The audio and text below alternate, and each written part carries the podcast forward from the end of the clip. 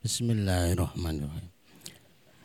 Assalamualaikum warahmatullahi wabarakatuh.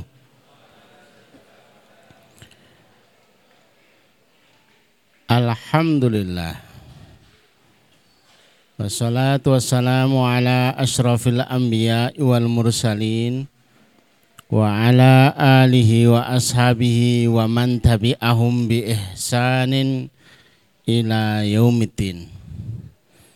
Nashhadu an la ilaha illallah wahdahu la syarikalah wa nashhadu anna Muhammadan abduhu wa nabiyuhu wa rasuluh la nabiyya wa la rasula ba'dah Allahumma syrah sudurana wa tazawwas an sayyiatina wa hab lana fahmal anbiya wal mursalin wa Allahumma anfa'na bima 'allamtana wa 'allimna ma yanfa'una wa zidna ilman wa na'udzu billahi min ahwali ahwali nar Allahumma la sahla ila ma ja'atahu sahla wa anta taz'alul hazna idza syi'ta sahla. Rabbi shrah li sadri wa yassir li amri wa hlul 'uqdatam min lisani yafqahu qawli rabbi zidni ilma. Subhanaka la ilma lana illa ma 'allamtana innaka antal alimul hakim. Bapak Ibu yang semoga dirahmati Allah dan semoga dicintai dan diridhai oleh Allah Subhanahu wa taala. Dari judulnya agak aneh ya. Pedang malam. Sebenarnya ini adalah mengambil adalah simpanan dari kaum muslimin wabil khusus simpanan yang pernah diambil dan pernah diterapkan oleh sosok bernama Muhammad Al-Fatih. Seorang yang sempat menggemparkan dunia. Usianya 21 tahun dan mampu menaklukkan Konstantinopel di mana 100 tahun belum pernah tertaklukkan. ditandai Konstantinopel itu dikepung oleh benteng yang tingginya 25 meter. Sehingga sangat-sangat sulit untuk ditaklukkan. Banyak yang kemudian mengenang karena kehebatannya memimpin, karena kedahsyatannya, tapi kemudian banyak yang tidak mengambil ibroh dari itu. Terus kemudian kita sebagai muslimin hari ini bisa apa? Meniru keteladanan ini bisa apa? Tapi ternyata ada sekelumit cerita yang mudah-mudahan itu menjadi sebuah uh, penerang, menjadi peta kita bisa menemukan hari itu hari Jumat, sama seperti hari ini. Hari pertama kali Konstantinopel ditaklukkan. Kita nggak pernah tahu apa kualitas dan apa amalan yang menjadi kebiasaan Muhammad Al-Fatih. Yang itu menjadi sebuah kurikulum yang akan dibiasakan kepada anak-anak. Hari itu di hadapan 250 ribu pasukan Muhammad Al-Fatih berdiri dan menyampaikan hari ini kami akan memilih khotib dan imam sholat Jumat yang pertama kali di Konstantinopel. Tapi kita akan menyeleksi Seleksi yang pertama siapa yang sejak akil balik. Akil balik itu ditandai dengan mimpi atau paling tidak usianya 15 tahun. Siapa yang sejak akil balik sampai hari itu. Hari itu beliau usianya 21 tahun. yang tidak pernah ketinggalan sholat berjamaah, yang absen sekali saja, silahkan duduk. Bapak Ibu yang dirahmati Allah tidak ada satupun yang duduk. Itulah kualitas yang digambarkan sebuah pertanyaan dan kisah yang ada dalam baik cerita ini. Dan tidak mungkin semuanya jadi imam itu nggak mungkin. Maka pertanyaan kedua adalah di hadapan 250 ribu. Siapa yang sejak akil balik sampai usia 21 tahun, berarti selama 6 tahun. Yang tidak pernah absen sholat rawatib yang absen sekali saja silahkan duduk. Maka yang tidak duduk itu ada separuh. Separuh dari 250 ribu berapa Bapak Ibu? Pakai kalkulator boleh. Ada berapa? 150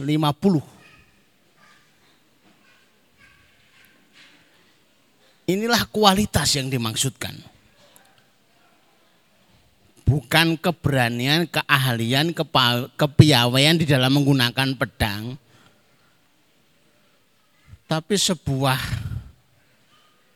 hubungan yang begitu erat dengan Allah Azza wa. Karena tidak mungkin ada kemenangan kecuali dari Allah Azza wa Jalla. Dan tidak mungkin separuh jadi imam, separuh jadi makmum. Sholat macam apa gitu.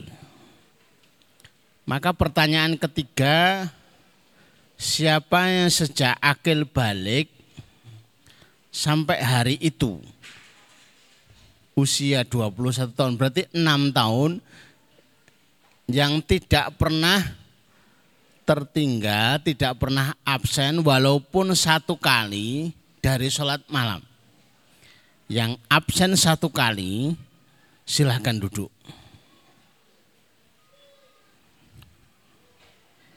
Hari itu tidak ada yang masih berdiri kecuali satu. Satu orang saja yang masih berdiri. Siapa itu? Muhammad Al-Fatih.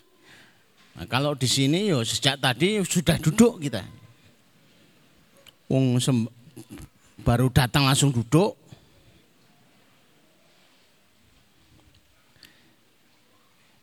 Kita langsung tahu dan semuanya tahu ternyata kualitas Muhammad Al-Fatih dan terbiah yang dilatih di tempat itu sejak enam tahun tidak pernah absen kiamulail satu malam pun. Sehingga pikiran saya bekerja kalau hari ini itu kita memiliki sebuah tempat menterbiah madrasah yang kurikulum utamanya adalah Qiyamulail. Enam tahun tidak pernah absen Qiyamulail. Alangkah hebatnya anak itu. Alangkah membanggakan orang tuanya.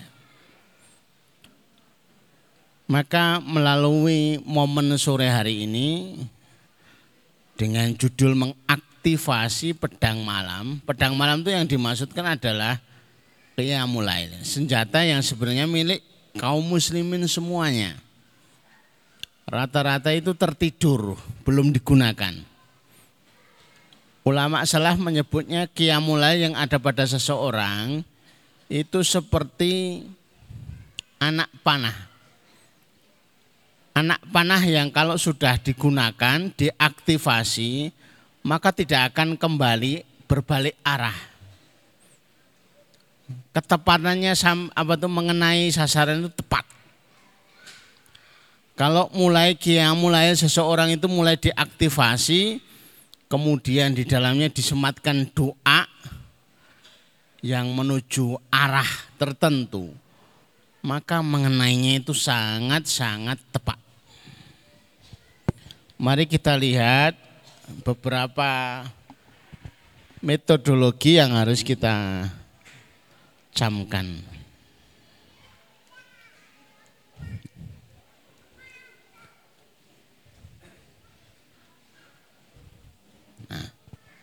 Ini dari kisah Muhammad Al-Fatih. Sejak balik tidak pernah absen berjamaah. Sejak balik tidak pernah absen sholat rawatib.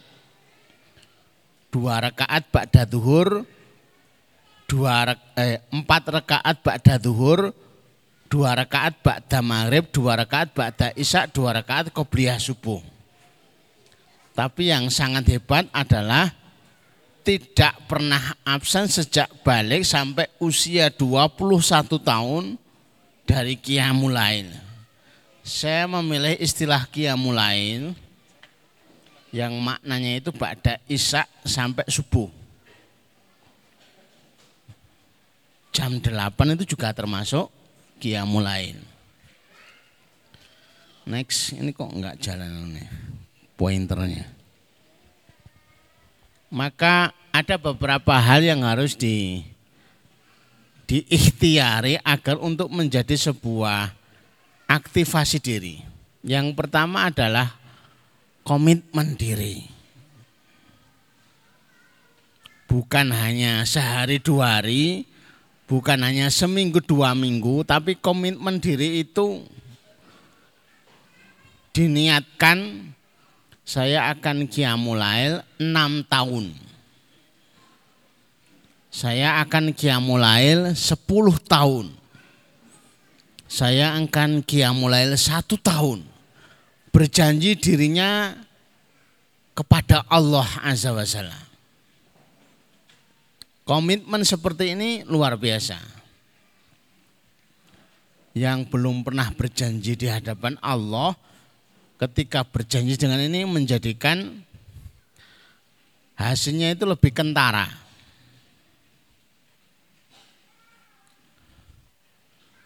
Waktunya Ba'da Isya sampai subuh waktu kiamulain. Mau dikerjakan jam 8 silahkan. Mau dikerjakan jam 9 silahkan. Mau dikerjakan jam setengah 9 silahkan. Habis nonton sepak bola jam 11 silahkan. Habis sinetron jam setengah 12 silahkan. Yang penting durasinya antara jam Ba'da Isak sampai subuh kalau begini kita bisa berkomitmen. Kalau gitu tiap hari kami bisa. Tapi yang harus dipenuhi adalah komitmen diri itu bukan semalam dua malam, tapi selama enam tahun. Serius, disiplin, alih-alih untuk mengubah nasib seorang yang disebut orang paling kaya sedunia dengan satu doanya itu ya didoa setelah selama 20 tahun 30 menit sebelum adzan subuh.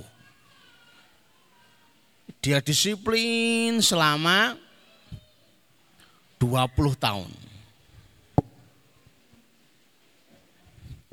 Kalau belum bisa enam tahun coba setahun. Kalau belum bisa setahun coba 40 hari. 40 hari juga masih ter, apa itu terasa terlalu panjang ya sudah seminggu. Yang penting ada komitmen dirinya untuk apa ini? Berjanji diri di hadapan Allah. Yang kedua Bapak Ibu yang dirahmati Allah tetap di sebelas rekaat Ramadan ya 11 rakaat. Awal mulai juga 11 rakaat. Pertengahan mulai juga 11. Pertengahan malam juga 11. Sepertiga terakhir juga 11. Kita melazimi 11 ini karena itiba usunnah akhdul barokah mengambil berkah 11 rekaat ini. Ini kami dapatkan dari mulazamah di Madinah. Cara untuk membuat kita itu tertib, rutin. mulai ini jagalah 11 rakaat. Sejak awal, pertengahan sampai akhir. Mau dikerjakan ba'da isya, pertengahan malam sampai akhir malam ya 11 rakaat. Mau dikerjakan setengah jam ya segitu, satu jam ya 11 rakaat, dua jam juga 11 rakaat. Apabila ini belum belum terbiasa, kayaknya simpel. Tapi rata-rata mereka yang sholat malam itu rutin, istiqomah itu justru yang menggunakan 11 rakaat ini. Next, selanjutnya.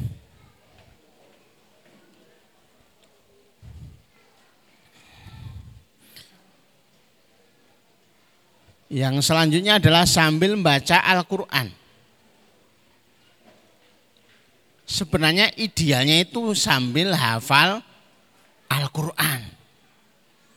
Cuma masalahnya nunggu panjenengan hafal itu belum tentu. Keburu tua, itu kalau sudah tua. Ternyata nggak hafal-hafal, ya sudah baca aja ambil Qur'annya dibaca. Satu lembar ruko, satu halaman ruko, dua lembar ruko silahkan. Sehingga dia bisa menghatamkan satu juz, menghatamkan dua juz, menghatamkan setengah juz. Untuk menjaga agar kita itu bisa terlatih dan tidak ngantuk dalam persoalan ini. Dan secara bertahap Al-Quran itu yang menjadi utamanya. Qiyamulail itu kurikulum utamanya adalah Al-Quran. Warattil Qur'ana tartilah dan bacalah Quran secara pelan-pelan untuk bisa sampai khatam. Maka alasan Qiyamulail tidak menjadikan Al-Quran sebagai kurikulum utama ini masalah. Sudah sering sholat malam, ngakunya sudah sering tahajud, tapi kok rasanya tidak ada hasilnya.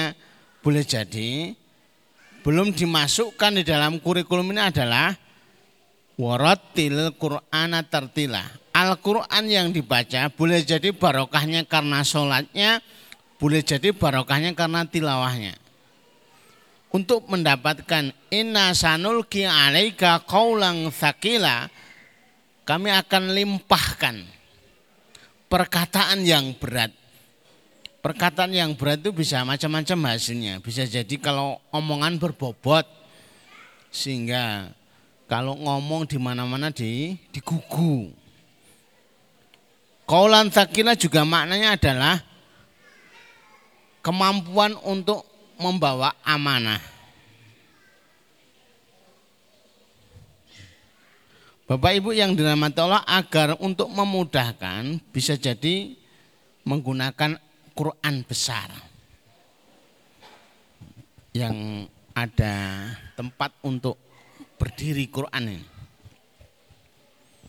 Dan untuk membantu agar lebih nyaman bukan hanya menggunakan Quran besar tapi berjamaah.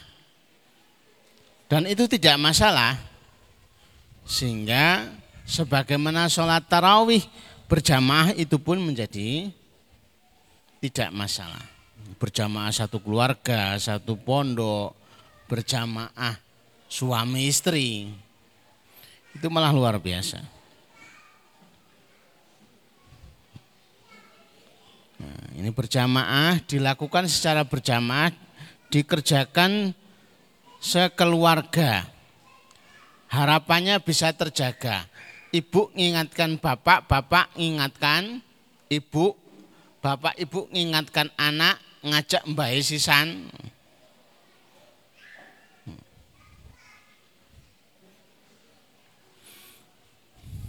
Ya, ini ada sanaknya apa nih? Keluarganya. Saling mengingatkan. Mengingatkan untuk sabar. Mau dilakukan sore hari, dilakukan tengah malam, dilakukan sepertiga terakhir silahkan. Tapi dengan berjamaah itu saling mengingatkan. Ada satu pondok yang waktu itu kami diminta hadir oleh pimpinannya merasakan pembangunan itu tersendat. Maka saya minta ini harus kiamulail seluruh isi pondok. Diimami tiap malam. Walhamdulillah dengan izin Allah mengundang keberkahan ini kemudian pembangunannya berjalan lancar, lancar sekarang sudah jadi. Alhamdulillah.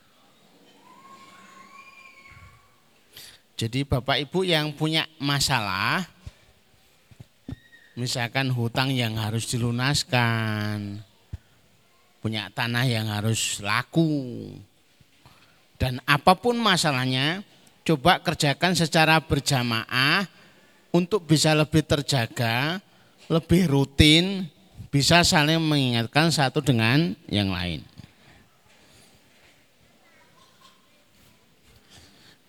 Ini yang terakhir.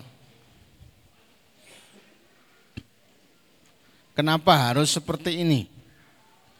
Karena kalau tidak ada hukuman, nun sewu, kita tuh kadang menyepelekan. Maka yang kalau malam ini tidak bisa kiamulail, hukumlah diri sendiri. Hukuman itu bisa jadi double tahajud. Kemarin tahajud enggak kemarin enggak tahajud sekarang dua kali tahajud. Hukuman bisa jadi istighfar. Karena kemarin tidak kiamulail istighfarnya ditambah. Biasanya seribu ini jadi sepuluh ribu. Hukuman bisa jadi sedekah. Titanono ora iso kiamulail berarti harus bayar satu juta, sepuluh juta. Nanti kan lama-lama kapok. Ini hanya untuk cara, metode untuk menghukum diri sendiri. Tapi kalau tidak ada hukuman, itu biasanya ada usaha menyepelekan. Saya merekomendasikan tiga saja. Double tahajud, istighfar atau sedekah. Tidak usah dikebuk atau hukumannya push up. Hukumannya Scott jam. Nah, itu biasanya kalau yang anak muda itu sepele banget itu. Itu rampung rampung push up-nya, rampung squat jamnya, tapi nggak rampung kiamu lainnya.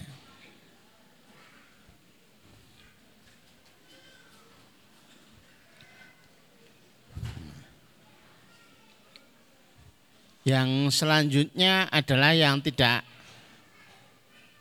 tidak bisa disepelekan setelah kiamulail jangan lupa doa. Karena dalam hadis Rasulullah Sallallahu Alaihi Wasallam disampaikan ada tiga persoalan yang Allah jawab khusus di sepertiga malam terakhir. Di sepertiga malam terakhir itu Allah tawarkan tiga hal. Yang pertama, siapa yang minta dia ampuni kesalahannya, dosanya, Allah akan mengampuni. Maka hajat pertama orang Qiyamulail itu adalah minta ampunan. Hajat yang kedua ya hajat itu sendiri.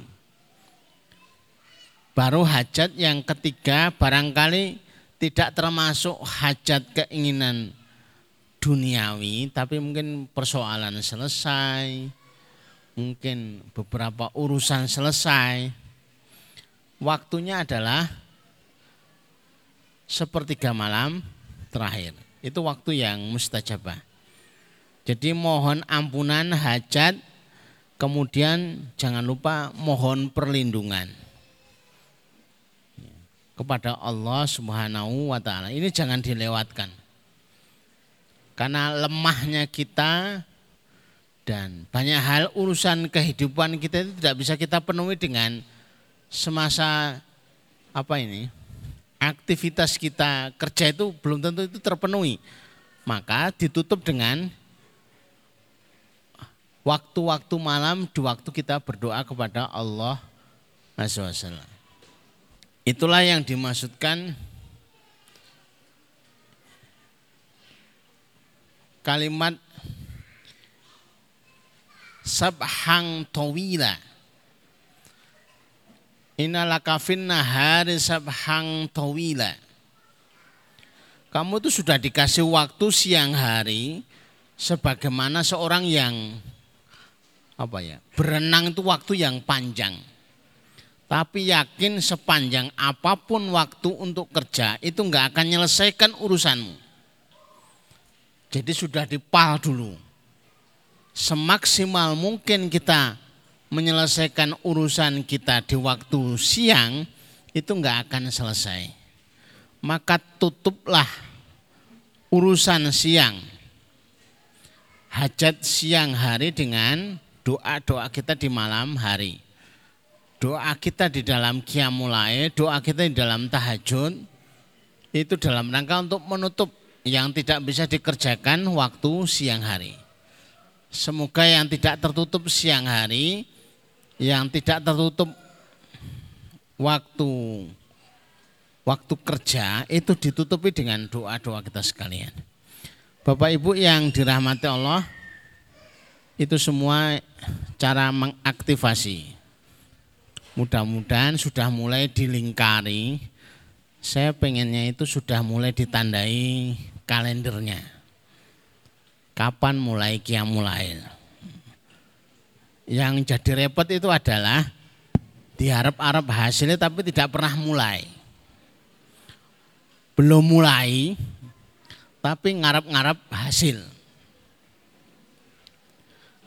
Maka selama kita ada di sini, ketika itu harus memulai berproses, maka kalendernya ditandai. Mulai tanggal ini saya mulai kiamulail. Saya akan kiamulail satu tahun, saya akan kiamulail satu bulan, dua bulan, tiga bulan. Coba selesai enggak urusan-urusan kita? Barangkali ada yang kurang dalam kiamulail, Nanti silahkan bertanya kembali, jangan-jangan pedang malam kita kurang tajam. Yang semakin sering digunakan, semakin tajam, semakin terlatih.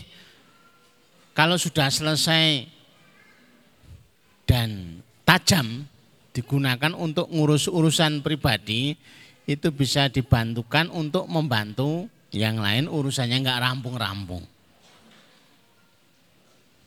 Mudah-mudahan Ini sebuah solusi bagi kita tersendiri. Solusi bagi kita semua. Saya sudah menjadwalkan ini agak lama ya. Ini harus disampaikan materi ini tapi keburu tempo hari itu sakit kotor Allah sehingga belum disampaikan. Sekarang walaupun masih ada rasa sakit ya tetap harus disampaikan karena ini adalah persoalan yang begitu penting untuk disampaikan dan mulai dilatih, dilatih di setiap rumah untuk bisa difungsikan. Sampai saya menyebutnya mode ini diaktifasi.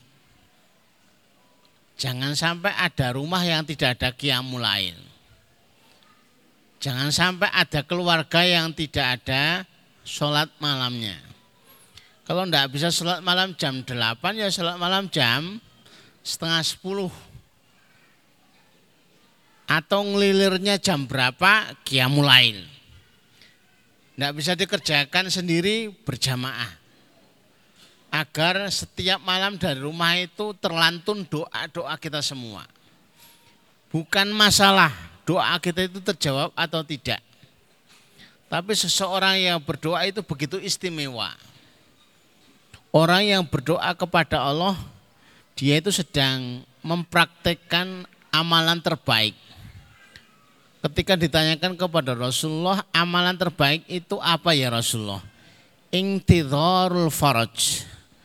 Amalan terbaik itu adalah menunggu terkabulnya doa.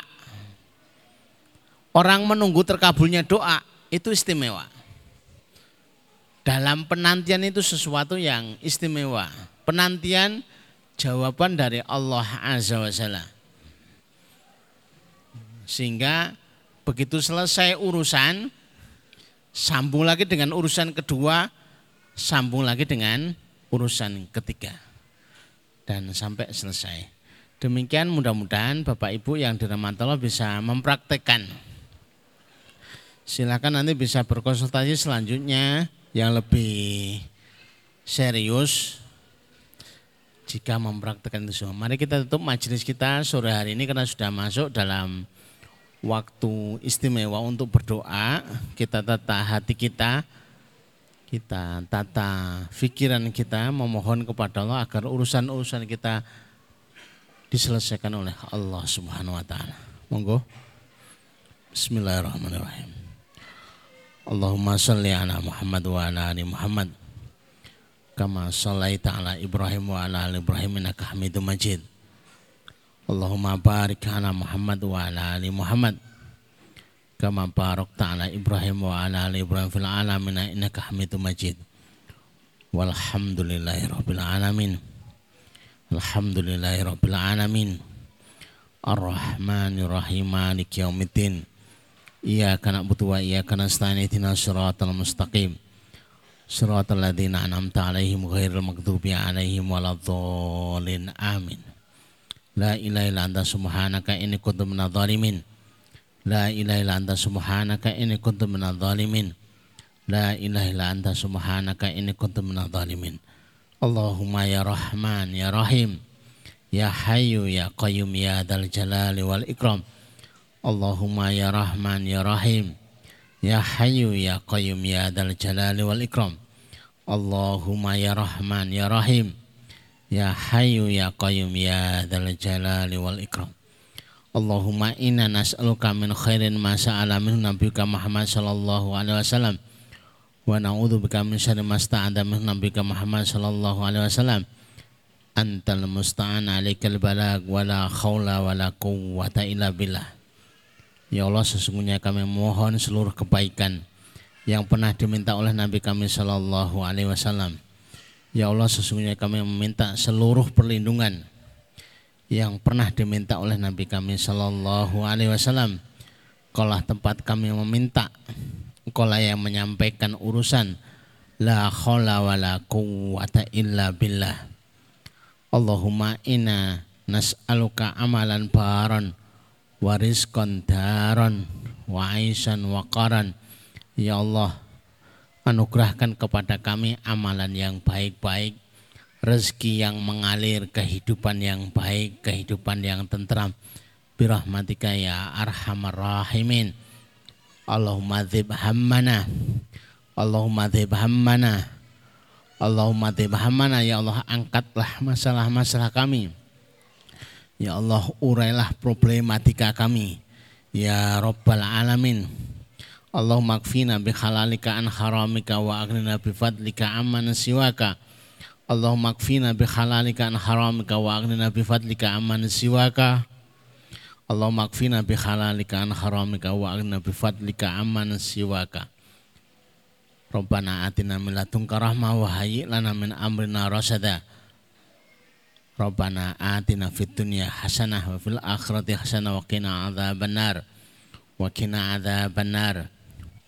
وقنا عذاب النار. وصلى الله على محمد wa ala alihi washabihi wasallam subhana rabbika rabbil izzati amma yasifun.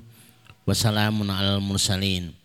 Walhamdulillahi rabbil alamin.